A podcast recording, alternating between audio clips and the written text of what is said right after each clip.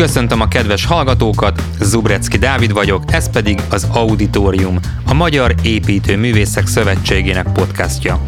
Az elmúlt négy évadban a fenntarthatóságról beszélgettünk, idén azonban látszólag témát váltunk. Öt adáson keresztül a Balaton régió építészetére fókuszálunk majd. Valójában azonban itt sem távolodunk el eredeti célkitűzésünktől, hiszen az ország talán legproblémásabb, leginkább pusztuló területéről van szó. A tópartján folyó fejlesztések épp úgy fenyegetik a természetet, mint épített örökségünket. Ha valahol, hát itt igazán szükséges lenne a fenntarthatóság szempontját figyelembe venni. Bár mindezekről a veszélyekről is szó esik majd, vendégeinktől szerencsére megoldásokat és pozitív példákat is hallunk. Szóval irány a Balaton, tartsatok velem! A Balaton felvidékre egyesek úgy gondolnak, mint egy romantikus, romlatlan, szép vidékre, mások pedig egy kis túlzással, mint Budapest egyik külvárosi kerületére, amelyet végképp elleptek a beköltözők. Hogy mégis milyen a valós helyzet, arról Szemerei Samu, építész urbanista mesélt nekünk. Ő volt ugyanis az egyik kutatója a Tájtéka projektnek, és az egyik szerzője a Balaton felvidék jövőképe című kötetnek, mely egy hosszú kutatás eredményeképpen született meg. Engem leginkább az érdekelt, vajon milyen tanulságai voltak ennek a vizsgálatnak az van, hogyha a, akár 200 évvel ezelőtt elinduló írásokat és beszámolókat az ember elkezdi olvasni, már akkor is részben a hanyatlásról van szó, hogy itt ennek vége van a régi szép időknek, és, és mindenféle dolog, furcsa dolog történik, részben pedig egy, egy sokszor kívülről felépített képről ezzel a vidékkel kapcsolatban, és szerintem mind a kettő egy olyan sajátosság, ami mögött nagyon érdekes dolgok rejtőznek. Nekem személyesen az egyik leginspirálóbb és legfontosabb tanulság az az, hogy igazából ennek a vidéknek ez a sajátos életmódja és épített környezete, amiben keveredik egy nagyon helyi kultúra és egy nagyon külső, sokszor városias kultúra, annak a sokféleségével, ez egy évezredek, nem évszázadok, hanem évezredek óta állandó jelenség. Gyakorlatilag a római birodalom idején itt működött részben gazdálkodó, ilyen gazdaság, ugye Baláca puszta ennek a jó példája, ugye a villagazdaság, ami egy, egy értelemszerűen egy, egy önellátó, gazdálkodó ö, nagy rendszer volt, aminek a közepén egy villa volt, de a villák azok egyben egyfajta ilyen rekreációs célt is szolgáltak az akkori városi, nyilván felsőbb ö, osztályba tartozó közösségek számára. Tehát, hogy az, amit most a Balaton felvidéki életformaként ismerünk, különösen azok, akik nem ott élnek, hanem akiknek ott mondjuk második otthona van, vagy oda járnak, vagy valami köti őket oda, az egy egyáltalán nem új keletű, és még csak nem is évszázados dolog. Nekem ez talán a legfontosabb, és építészként, városépítészként pedig az, ami különösen inspiráló, hogy ennek a nyomait hogyan lehet felfedezni a tájban és az épített környezetben, tehát nem csak a településeken, hanem abban, ahogyan az egész Balaton felvidéki táj összeáll és működik. De a működése maga, az szerintem egy nagyon izgalmas dolog. Talán még egy dolgot hadd említsek meg ehhez, hogy ennek a, ennek a sokféleségnek, meg ennek, a, ennek az interakciónak az eredménye az is, hogy, hogy, hogy olyan jelenségek szintén nagyon régóta jelen vannak itt ebben a régióban, amelyek talán nem mindenhol ennyire erősek Magyarországon. Az egyik az, amit mi kísérletezésnek neveztünk ebben a könyvben, nevezetesen az, hogy nagyon sokszor, sok korszakban fordul elő azt, hogy ide költöztek közösségek vagy egyének azzal a célral, hogy ők valamilyen sajátos életformát megvalósítsanak, és ezt megépítsék maguknak, és így itt éljenek, és gazdálkodjanak. A másik pedig kicsit ezzel összefüggésben az a vállalkozó szellem, ami, aminek egészen érdekes formái vannak a Balaton felvidéken, és mondjuk, hogy ha azt keressük, ami nekünk az egyik felvetésünk volt, hogy szerettünk volna olyan dolgokat is megtalálni itt, amelyek nem feltétlenül ismertek, akkor az, hogy ez például egy családi vállalatoktól nagyon sűrűn átszőtt és nagyon ambiciózus vidék, az, az szerintem egy ilyen információ, ami, amit megerősödött a, a kutatás során.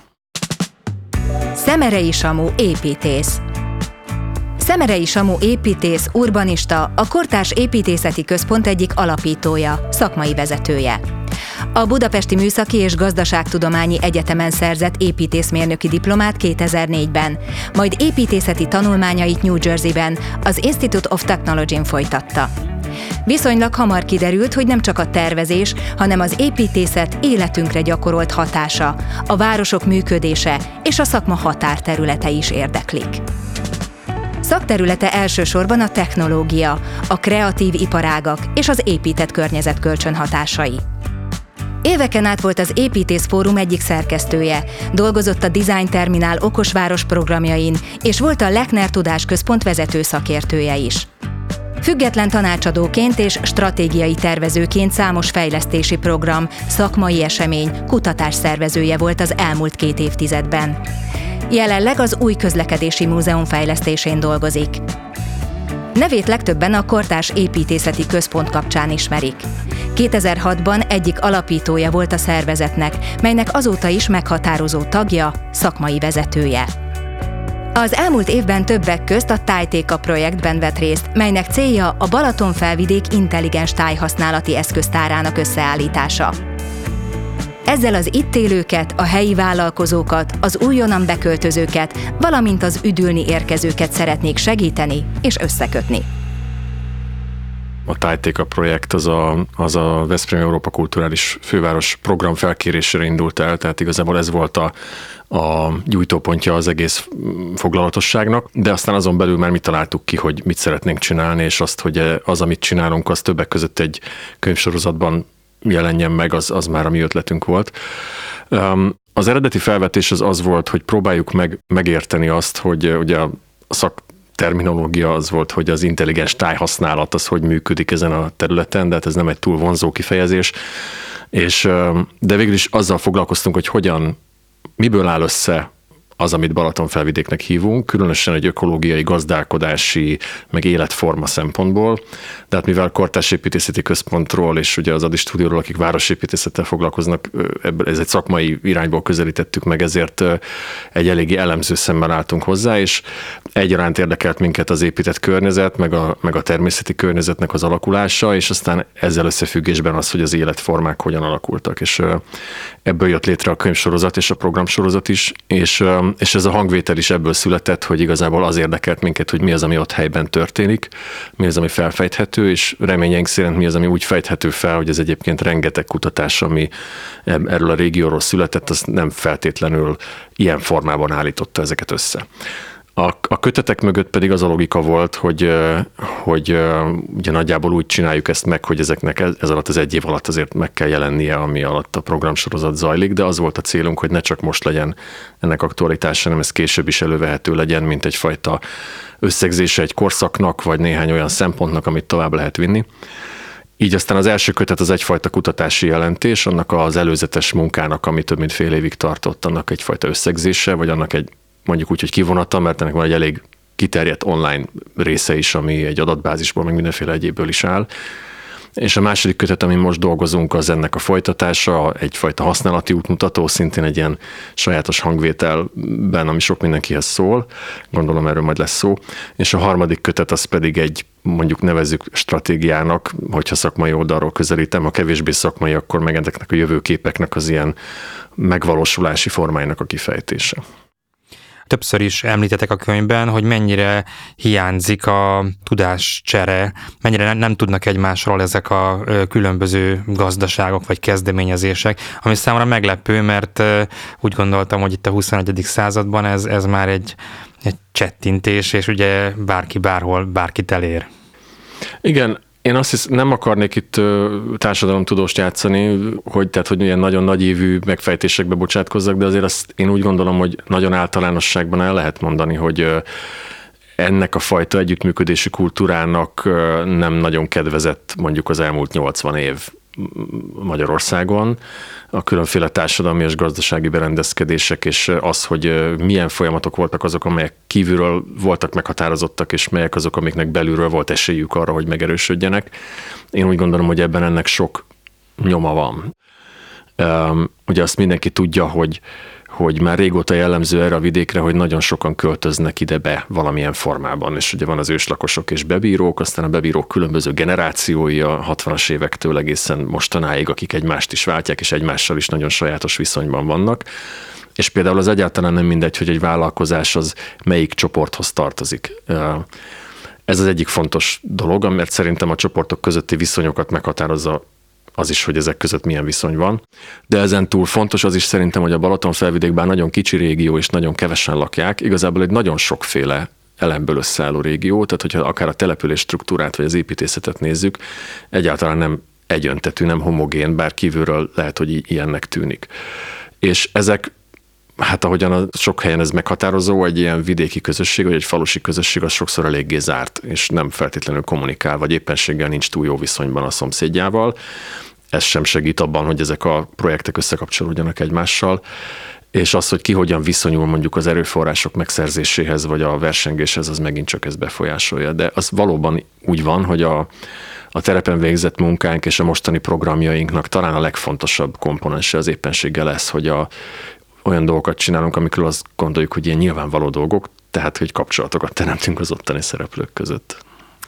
Ugye a könyv az, az öt nagy fejezetből tevődik össze, és ugye a Kortás Építészeti Központ vagytok, ez pedig ebből egy építészeti podcast, az egyik ebből az ötből az építészet, egy picit, hogyha erről többet mesélnél, de természetesen érintsük a többit is, már csak azért is, mert ezek, ezek egymástól nem elválasztható dolgok, hogy ott, ott mi volt a legfőbb tanulság számotokra? Hogyne. Hát azért sem akartunk egyébként nagyon dominánsan építészeti tartalmat ebbe a könyvbe ö, betenni, mert ö, sok jó forrás van a régió építészetéről. Ezeknek egy része az mondjuk úgy, hogy építészettörténeti jellegű, tehát mondjuk a népi építészet feldolgozása, tanulmányok a település szerkezetről és egyebek, ezek azért döntően szakmai anyagok. De van egy sor olyan könyv is, ami mondjuk az itt építkezni szándékozóknak szól egyfajta tanácsadó anyagként, hogy, hogy milyen is a Balaton felvidéki építészet, és mit érdemes csinálni akkor, hogyha az ember itt újonnan akar építeni, vagy felújítani szeretne. Ezt nem akartuk megismételni, meg nem gondoltuk, hogy egy ilyen erőforrásból ennyi idő alatt elvégzett munka az mondjuk meg tudja közelíteni azt, ami sokszor egy évtizedes kutatás. Ezeket inkább bekapcsoltuk a referenciák közé, hogy aki szeretne utána menni, azt tudjon vele foglalkozni. Amit szerintem el lehet mondani nagy általánosságban az, hogy, hogy ennek a régiónak például elég jót tett az elszigeteltség, és az, hogy alapvetően egy szegény régióról beszélünk, legalábbis a modern korban, mert szerintem nagy részben ennek köszönhető az, hogy megmaradt az, az, a történeti épületállomány. Tehát nem kezdődött el az a brutális lecserélődés, ami mondjuk az idegenforgalom szempontjából népszerű helyeken megtörtént bár most ugye egy nagyon prémium régiónak számít, nagyon drága, és nagyon, hogy mondjam, a, a, azt hiszem, hogy a társadalmi vagy kulturális státusza is nagyon magasan van, de amikor az első beköltözők megjelentek a 60-as években, a, mondjuk úgy, hogy a modernkori bebírók közül, akkor ugye voltak, akik konkrétan üres falvakba költöztek be. Tehát ugye Salföld ugye volt az a falu, ahol nem voltak lakók, amikor elkezdtek a döntően budapesti értelmiségiek beköltözni. Szóval van egy olyan helyzet, hogy egy szerintem az átlagos magyarországi állapotoknál egy jobban megmaradt történeti épületállomány jelen van ezen a vidéken. És ahogy már korábban említettem, ez egy elég sokszínű épületállomány. Ez annak is köszönhető, hogy, hogy különböző népcsoportok éltek együtt, tehát volt egy csomó német ajkú közösség, ugye nagyon sok Balatonfelvidéki falunak van német része és magyar része, vagy különböző neveken szerepelnek, hol német, hol nemes, hol magyar, de hogy ezeknek a településeknek a sokszor az építkezése is eltér egymástól. És ezen felül pedig vannak a Balatonfelvidék régión belül is ilyen mini nevezhetjük régiónak, vagy, vagy, vagy mini tájegységek, ahol megint csak eltérő folyamatok zajlottak.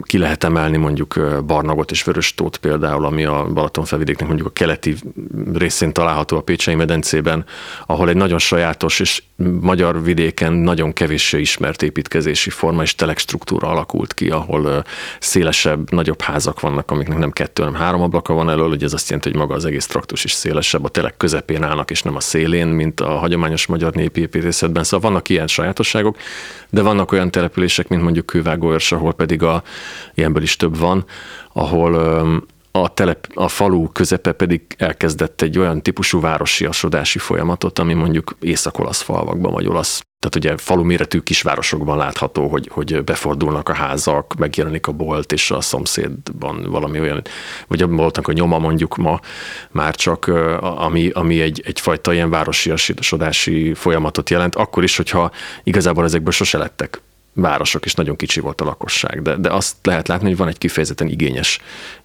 építkezés, ott is, ahol igazából nem feltétlenül sok a pénz. Ugye azt lehet tudni, hogy a nagyon hosszú ideig itt ez egy kereskedő régió volt, ugye nagyon szegény a, a talaj, meg a környezeti adottságok mondjuk egy mezőgazdasági szempontból nem túl előnyösek, ezért volt az, hogy itt a szőlészet, meg a, meg a gyümölcs termesztés volt inkább meghatározó, és ezzel, ezzel viszont nagyon széles körben kereskedtek Lengyelországtól tudom, nagyobb, nagyobb távolságokig, amiből nyilvánvalóan volt egyfajta városias tudás erről a dologról, a városias életről, meg volt egy bevételi forrás is, amiből ezeket meg lehetett csinálni. Úgyhogy, úgyhogy szerintem ez az elszigeteltség ebből adódik egy ilyen elég értékes folyamat.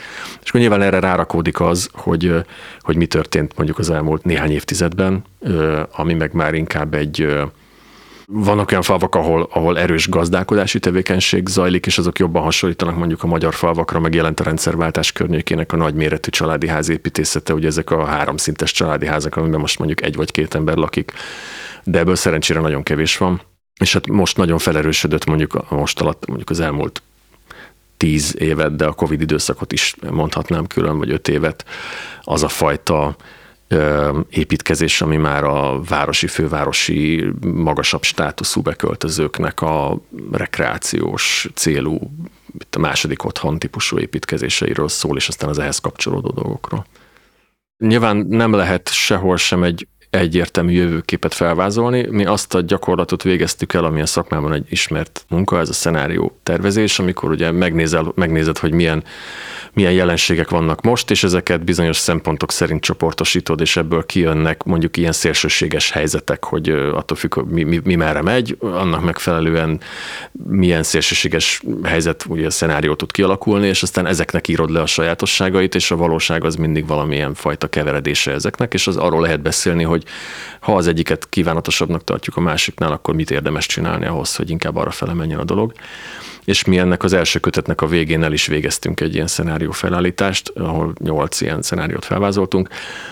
Um, anélkül, hogy most ebbe belemennék, az, az nyilvánvalóan egy komoly feszültséget jelent, hogy ez a, ugye sokan azt mondják, hogy megtelt ez a régió is, tehát hogy, hogy gyakorlatilag olyan mértékű ingatlan fejlesztési, de ingatlan vásárlási nyomás, inkább először első körbe vásárlási nyomásnak mondanám ezt, egy ilyen hullám volt, ami azért most kicsit visszább vagy enyhébb lett a Covid lezárultával, de az lehetett látni, hogy amikor a pandémia elején a lezárásoknál ugye nagyon sokan költöztek ki nem csak Budapestről, hanem, hanem nagyvárosokból, akkor egy óriási hullám jelent meg, nem olyan településeken is, ahol gyakorlatilag korábban nem volt értelmezhető ilyen típusú felvásárlás, ami borzasztóan megnyomta az árakat.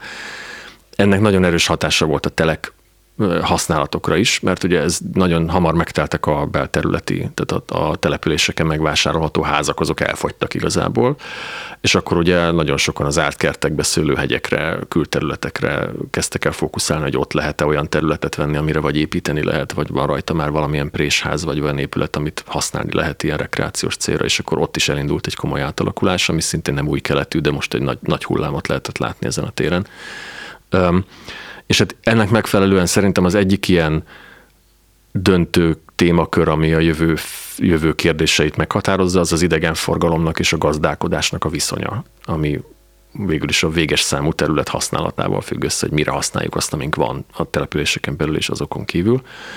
Um, van egy nagyon erős szándék a legtöbb település részéről arra, hogy az építkezéseket erősen szabályozza, úgy mondjuk úgy, hogy esztétikailag, vagy megjelenésben, tehát hogy a, Ugye most a település arculati kézikönyvek ennek az egyik fő eszközei, de más eszközök is vannak erre. Van olyan település, ahol építési tilalmat vezettek be, van, ahol egy nagyon erős konzultációs folyamat van, amit az, a, a település vezet, akár a főépítészen, akár máson keresztül, ahol akik szeretnének építeni vagy felújítani, azokkal egy ilyen nagyon szoros hát hol együttműködés, hol vita zajlik, hogy mit lehet, meg mit nem lehet, meg mi a kívánatos, de, de az látszik, hogy a településeknek azért nagyon limitált eszközei vannak arra, hogy ezt, ezt valamilyen módon kontrollban tartsák, és az is látszik, hogy akik mondjuk sokszor tőkerősen megjelennek a vidéken, azoknak nem feltétlenül van sok tudása arról, hogy tulajdonképpen mi az, amiben ők bevásárolják magukat, és hogyan lenne érdemes viselkedniük.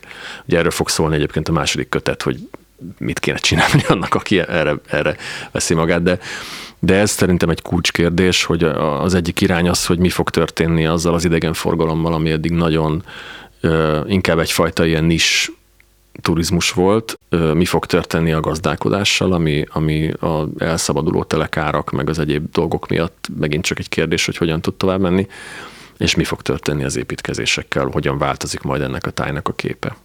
Fél szóval már említetted ugye a második kötetet, ami szerintem még az elsőnél is izgalmasabb lesz, mert hogy az, ha jól értem, akkor az egy használati utasítás. Tehát, hát útmutató. Vagy útmutató, igen. legyünk finomabbak, hogy egyszerűen hogyan, hogyan viselkedjünk, a, hogyan kezeljük, hogyan, Így hogyan van. fejlesztjük, hogyan használjuk a, a Balaton felvidéket. Így van, ez egy logikus folytatása volt számunkra az elsőnek, hogyha arról beszélünk, és azzal fejezzük be az első kötetet, hogy akkor itt van ez a kétszer négy irány, merre mehet, akkor egy olyan egyébként jóval gyakorlatiasabb kötetet tervezünk most, amit reméljük, hogy mindenki összefirkálja és beleírja maga tipjait és telefonszámait és egyebeit, tapasztalatait. És itt az az érdekes helyzet van, ami nem, hát reméljük, hogy sikerül feloldani, hogy egyszerre nagyon eltérő csoportokhoz kell beszélni ennek a kötetnek. Nem csak azoknak készítettük ezt a kötetet, akik ingatlant szeretnének vásárolni vagy építeni szeretnének, hanem ugyanennyire fontosnak tartottuk azt, hogy a településeken már régóta ott élők, és különösen a döntéshozók számára adjunk tanácsokat, erre majd mindjárt beszélek, hogy azért ezt hogyan csináljuk, ez nem mindegy.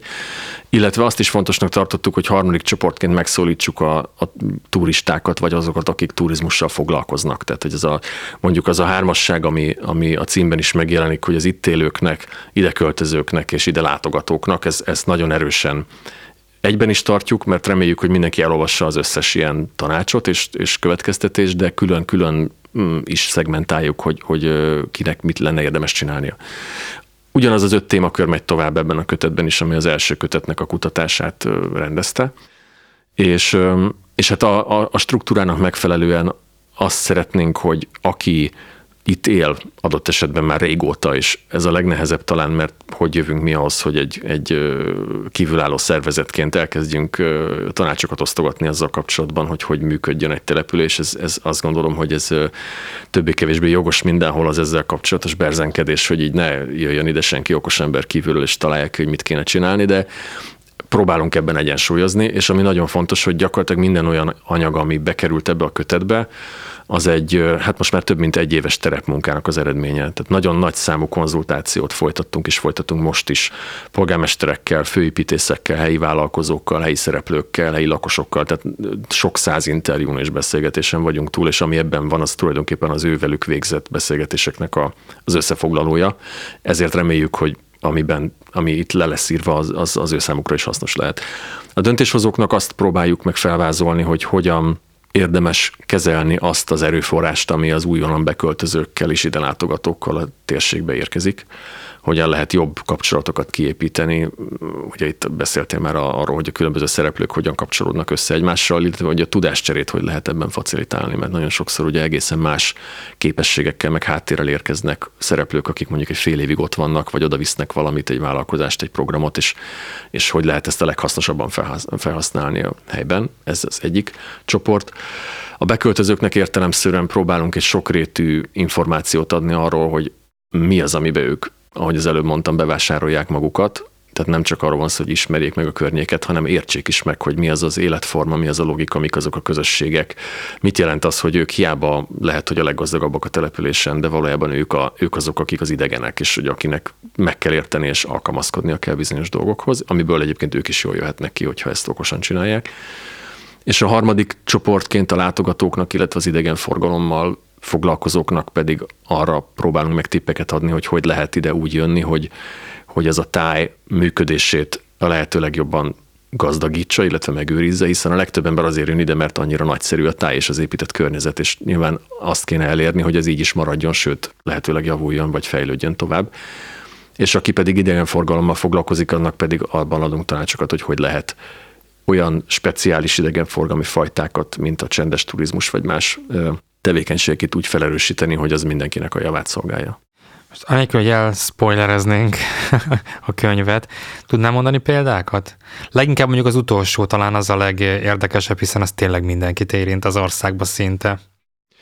A csendes turizmus példáját említettem, az például valószínűleg egy elég erős rész lesz ezen a téren, ahol egy olyan fajta látogatói kultúrát és az ehhez kapcsolódó szolgáltatásokat és infrastruktúrát javaslunk megerősíteni, ami egy mondjuk nem a Balaton parton ismert buli zó, tehát hétvégére lemegyünk bulizni típusú látogatói közönséget vonza ide, vagy hogyha őket vonza, akkor elég egyértelművé teszi azt, hogy, hogy itt a régiónak is vannak kívánalmai, meg erőforrásai, amit ők úgy tudnak a legjobban használni, hogyha egy bizonyos típusú dolgot csinálnak, illetve bizonyos típusú dolgot meg nem csinálnak. És akkor itt a csendes turizmus alatt ugye ez a um, én nem azt mondom, hogy csak az elvonulás, de mondjuk a természetélmény, a táj, tájnak, annak a, a, a működésének is a megélése, tehát nem csak az, hogy szép erdők vannak, meg, meg legelők, és ezeket jól be lehet járni mondjuk biciklivel, hanem hogy hogy, hogy, lehet, hogy lehet olyan szolgáltatásokat fejleszteni, amik segít, segítenek megérteni azt, amiről az első kötetben írunk, hogy a legeltetés az miért érdekes, és hogy hogy, hogy működteti a tájat hosszú távon, és hasonló dolgok. Tehát, hogyha erre egy jól felépített csomag és ajánlat érhető el kifelé. Ugye ez kommunikációt is jelent, jelent dizájnt, jelent szolgáltatásfejlesztést, jelent települési működést, akkor ez nagyon meg tudja erősíteni azt, hogy ide ki hogyan jön és mennyit hajlandó költeni.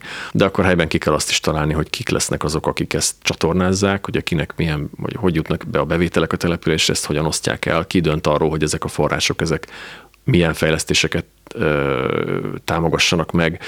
Csak hogy egy másik példát építészeti oldalról ide hozzak, hogy az egyik érdekes jelenség, amit láttunk még a kutatás során, hogy itt a falvakban nagyon specifikus közösségi helyszínek voltak, amelyek a, amelyek a 20. század második felében azért eléggé háttérbe szorultak, vagy elkoptak. Ilyenek például a mosóházak, vagy, vagy olyan terek, amikre nem feltétlenül gondol az ember látogatóként, közösségi helyként, ugye legutóbb a más vidéken, de az őrségben, ugye Nádas Péter beszél a, a most megjelent filmben a, a falufájáról, ami a nagy fa, ami alá leülnek beszélni, és akkor megbeszélni a fontos dolgokat. Szóval ilyen helyszínekből elég sok volt, és még a nyomokban megvan most is a Balaton felvidéken hogyha egy, egy okos idegenforgalmi fejlesztés, szolgáltatás fejlesztés ezt ilyen stratégiai dimenzióban kezeli, akkor ezek a helyek, ezek kvázi újraéleszthetők úgy, hogy a, a helyiek számára is megteljenek jelentőséggel, bár lehet, hogy elfelejtették, meg aki ide látogat, azt is meg tudja érteni, hogy miért fontos egy kút, vagy miért fontos egy, tudom én, egy, egy hasonló helyszín a, egy településen. Az első kötet azon megjelent, a második az nyomdai előkészítés alatt, tehát Kör, szerkesztés körülbelül alatt. Jó, június, június közepén lesz a bemutatója a Tapolcán, igen. És van egy harmadik is Így a van. csőben, az miről fog szólni? A harmadik kötet az, az igazából egy tehát annak most még az alakja nem egészen százszerzalékos, hogy pontosan miből fog állni. A tartalmát azt nagyjából tudjuk. Ez a, ugye az első kötetnek a címe az, hogy jövőkép, de én a harmadikat szoktam inkább jövőképnek nevezni. Annyiban lesz más, hogy az első az egy kutatás összefoglalásáról szól, a harmadik pedig arról, hogy mit lehet és érdemes csinálni. Tehát, egy, hogyha a második a, mondjuk a használóknak egy útmutató, a harmadik az egy fejlesztési útmutató, hogyha lehet ilyet mondani, amiben nagyon sok adatot szeretnénk megjeleníteni, azok ból, amelyeket összegyűjtöttünk azóta, térképeket, fejlődési modelleket, kicsit szakmai oldalról is, de közérthetően megfogalmazni, és összefoglalni az egész munkát. Amiről nem beszéltem még az az, hogy az idén az idei évben elég sok programot is szervezünk azon a kettőn sorozaton kívül, amit, amit mondtam, amelyek sok esetben a kék egyébként bevált programjainak a helyi változatai, és ez azért fontos, mert a kék szemára az olyan programok, mint mondjuk a Budapest száz vagy a városi séták, azok nagyon sokszor nem önmagukban álló dolgok, hanem eszközök arra, hogy valamilyen közösséggel vagy valakivel együtt dolgozzunk, és őket helyzetbe hozzuk. És itt is ez történik. Ugye lesz nyitott házak ünnepe Balatonalmádiban, ahol szintén ugye, mint a Budapest százon is a helyi közösségeket szeretnénk olyan helyzetbe hozni, hogy gondolkozzanak a saját településükről, és aktívá váljanak annak a, annak a fejlesztésébe, vagy a programokban. Lesz sétafesztivál a Tapolcai medencében, ugye ennek a keretében mutatjuk be majd ezt a második kötetet is, ahol pedig ugye ez a séta műfaj, mint egy, mint egy terület megismerésének, történetmesélésnek az eszköze, hát ezt azt pont neked nem kell magyarázni, hogy ez, hogy ez miért, miért lehet érdekes és hasznos. Csinálunk építőtábort is, ami gyakorlatilag ugye a helyi építés technológiáknak a felhasználását, alkalmazhatóságát mutatja be a résztvevőknek, és lesznek gyerekprogramok is, lesz, hát az pedig Tihanyban egy ilyen szinte gyerekek és a település és a táj kapcsolatáról szóló programok, szóval ezek mind olyan programok, amelyeknek reményeink szerint lesz kvázi fejlesztési eredménye, ha úgy tetszik, hogy, hogy, hogy eszközöket adunk helyi közösségek, meg érdeklődők kezébe arra, hogy, hogy meg is, jobban megértsék, megismerjék azt, hogy hogy is működik a Balaton felvidék, és ezeknek a tanulságait is szeretnénk a harmadik kötetbe belefoglalni, ami, hát ha úgy tetszik, egyfajta szintén egy, egy, egy eszköztár vagy egy útmutató lesz a szándékaink szerint az, azoknak, akik itt aztán tényleg egy hosszabb távú fejlesztést szeretnének megcsinálni. Ha valakit érdekel a szóban forgó útmutató, vagy az adásban emlegetett programok valamelyike, valamennyiről talál információt az Építész Fórum adáshoz kapcsolódó cikkében. Az auditorium mai adásában Szemerei Samu, építész urbanista beszélt az intelligens tájhasználatról, a Tájtéka projektről és a Balaton felvidék jövőképe című könyvről. A következő adásban ismét visszatérünk a vízpartra.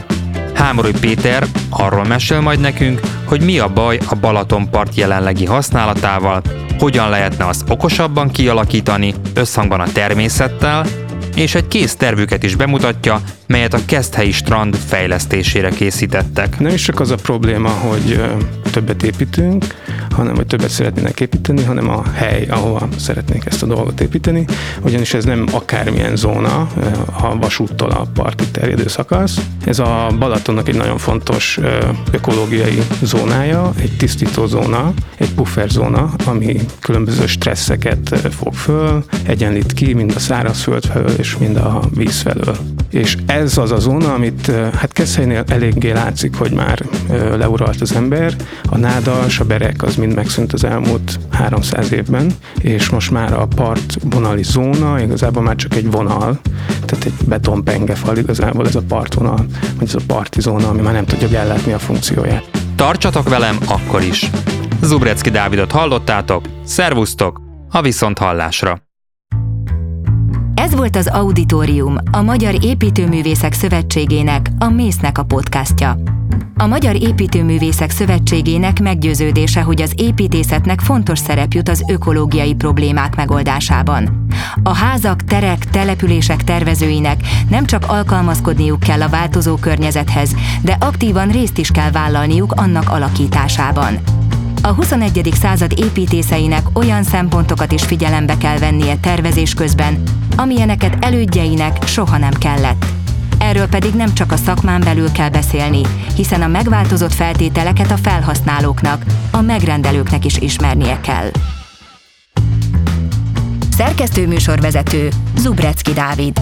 Felelős szerkesztő Libor Anita. Kreatív producer Pentelényi Kovács Tímea. Hang- és utómunkaszerkesztő Újvári János. Narrátor Zsigmond Tamara.